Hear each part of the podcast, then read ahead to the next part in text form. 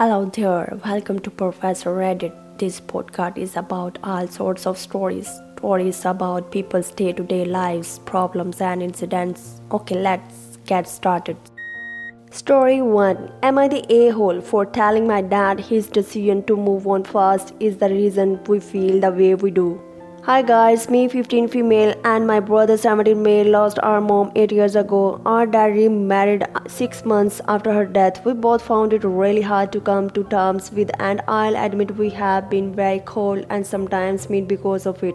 Our dad just moved on and he expected us to move on after 6 months. It's been a pretty shitty few years for us and earlier this year our dad decided we all needed family therapy and so we ended up there. And my brother doesn't want to talk. He sits and says nothing the whole time, but the therapist a few weeks ago, back in early October, asked me if I was willing to talk, and so I did. I said my brother and I were angry our dad remarried after six months, that he and his wife thought six months was enough for us to come to terms with our mom's loss and be ready for someone new living with us and trying to parent us. I said the fact they never saw anything wrong with it made us dislike them both, and that the reason neither of us bonded with the new members of our family was we were still really angry and hurt about it, and no matter how long has since passed. It doesn't erase what happened. I also said it was insulting to us that they thought she would be our new mom and that we would love her the same, especially after the way they made everything happen when they moved so fast. My dad asked if I loved my stepmom now, and I said no. My brother didn't answer the question.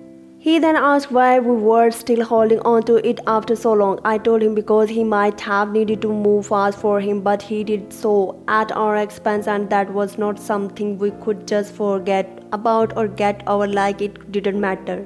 Things have been tense since my brother is grounded for not opening up and I was grounded for being rude. The therapist knows all this and has asked if we wanted to do individual sessions, but our dad's wife has said no. Then my dad said we are doing it as a family so we can be a family. Am I the a hole? Just adding some notes here because some things were asked multiple times. My mom's death was sudden car accident. I am pretty sure there was no affair, but I can't say for sure. We believe they met at work after my mom died. My dad went back a week after she died, and a couple of days after that, he mentioned a new co worker. We found them in bed together. A month after my mom died, we think it was a one night stand that then became more because a month later she was introduced to us as his girlfriend and she was unemployed and he mentioned just before that the new co-worker left. You hear the story now, comments of the readers. Not the a-hole, but wow, your dad is six months is crazy fast and therapy should be a safe space. The fact that you are grounded for being rude and your brother is grounded for not opening up speaks volumes. I'm sorry you are going through this. Not the a hole. Your father was and is very selfish. He may have been ready to move on after six months less, given that he presumably dated this woman before marrying her. But he had no possible right to demand that you and your brother process your grief at his convenience. Now he's punishing you because you are not playing into his happy family fantasy. It wouldn't be surprising if he is one of those who poisely tells himself that he remarried for the kids, not for self gratification, and resents that you and your brother aren't playing along. Your stepmother is a fool if she thinks that love can be commanded, and nothing in your post suggests that she is worthy of your love. Story 2 Am I the a hole for basically helping my ex brother in law get full custody? Throw away background, sister and brother in law were married 10 years together 14. They have two girls, 7 and 5. Everything seemed good till one night she came home, threw him out, and divorced him. I let him Stay with me till he caught his own house again two months. Finally, she told us why she had been cheating for years and didn't want to be tied down anymore. She tried to deny paternity. He proved paternity, thus, court refused her alimony.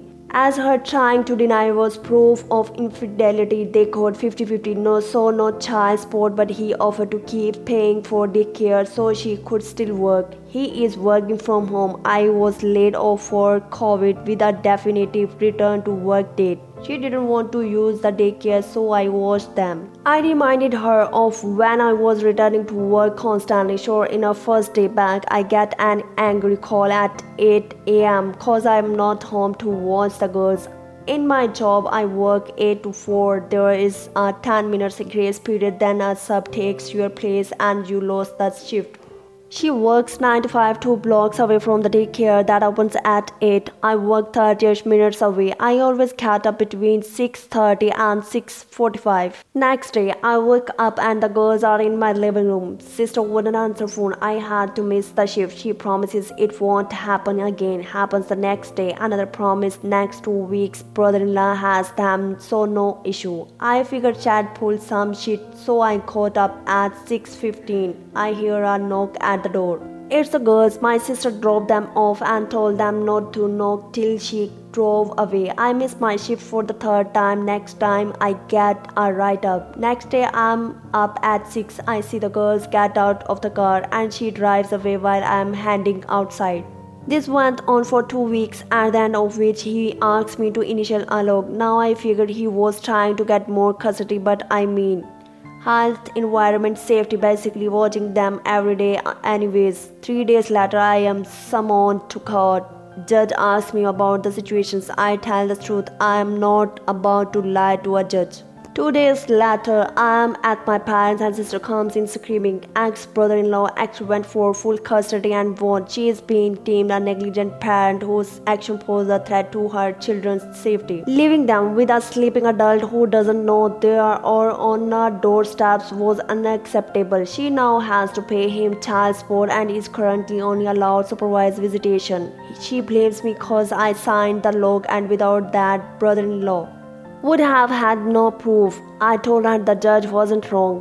What if I had went to work early? Anything could have happened to those girls. Several family members have weighed in saying I shouldn't have agreed to sign the log, and there was other ways he could have done it but I didn't have to give him a helping hand, and now she has lost her kids, and it's my fault for siding with him instead of my own sister. I'm starting to feel guilty as this is coming from people I love whose opinion I value.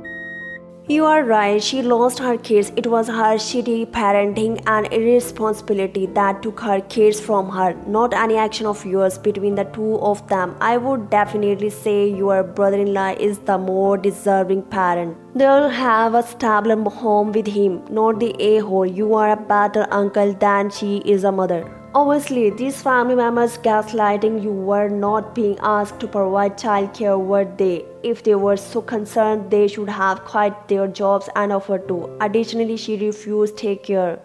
Any family member who would support child neglect is an asshole, especially when daycare was an option. You need to come down on these people hard and fast. Don't be a doormat, not the a hole. Story third Am I the a hole for saying that my daughter inherits my house no matter what? I'm a single mom in my 50s with one daughter. I got very lucky in that I bought a home in the Bay Area nearly 30 years ago for around 230k dollars before the tech boom and now the house is worth about 1 m dollars. I have a 23 years old daughter. Camilla who grew up in that house and she moved out last year to go live with her boyfriend. I've never explicitly told my daughter the house will be yours, nor has she asked anything about it. But just sort of common sense, that's my daughter, who else would I give it to? One important note there are two homes in the neighborhood that are owned by lower middle class people, me and a neighbor who's been here as long as I have. Otherwise, our neighbors are engineers and software developers. The Bay Area is simply unaffordable if you are not in tech. My daughter is a hairstylist. My fiance Steven and I have been together for two years. He has two young children, elementary school. He has joint custody of who I adore and I am excited to help raise them. Steven and I don't have a ton in the bank, so prenup seems silly. If it weren't for the house, I told him that I'm ready to combine finances and plan long term with him. But I wanted a prenup agreement just for the house. It's a non negotiable for me that my daughter inherits the house. He wasn't happy with this. He said that one M dollar split three ways is enough for all three kids to get a head start in life. I disagree. I paid 80% of the mortgage by myself and Kamala is my only child. She can have her dream life working as a hairstylist living in the Bay Area. With this house but will be unhappy have to move out to a less desirable area if air split. I spoke to Kamala about this and she agrees that she should get the house and said she always planned on inheriting it just like I always planned on giving it to her.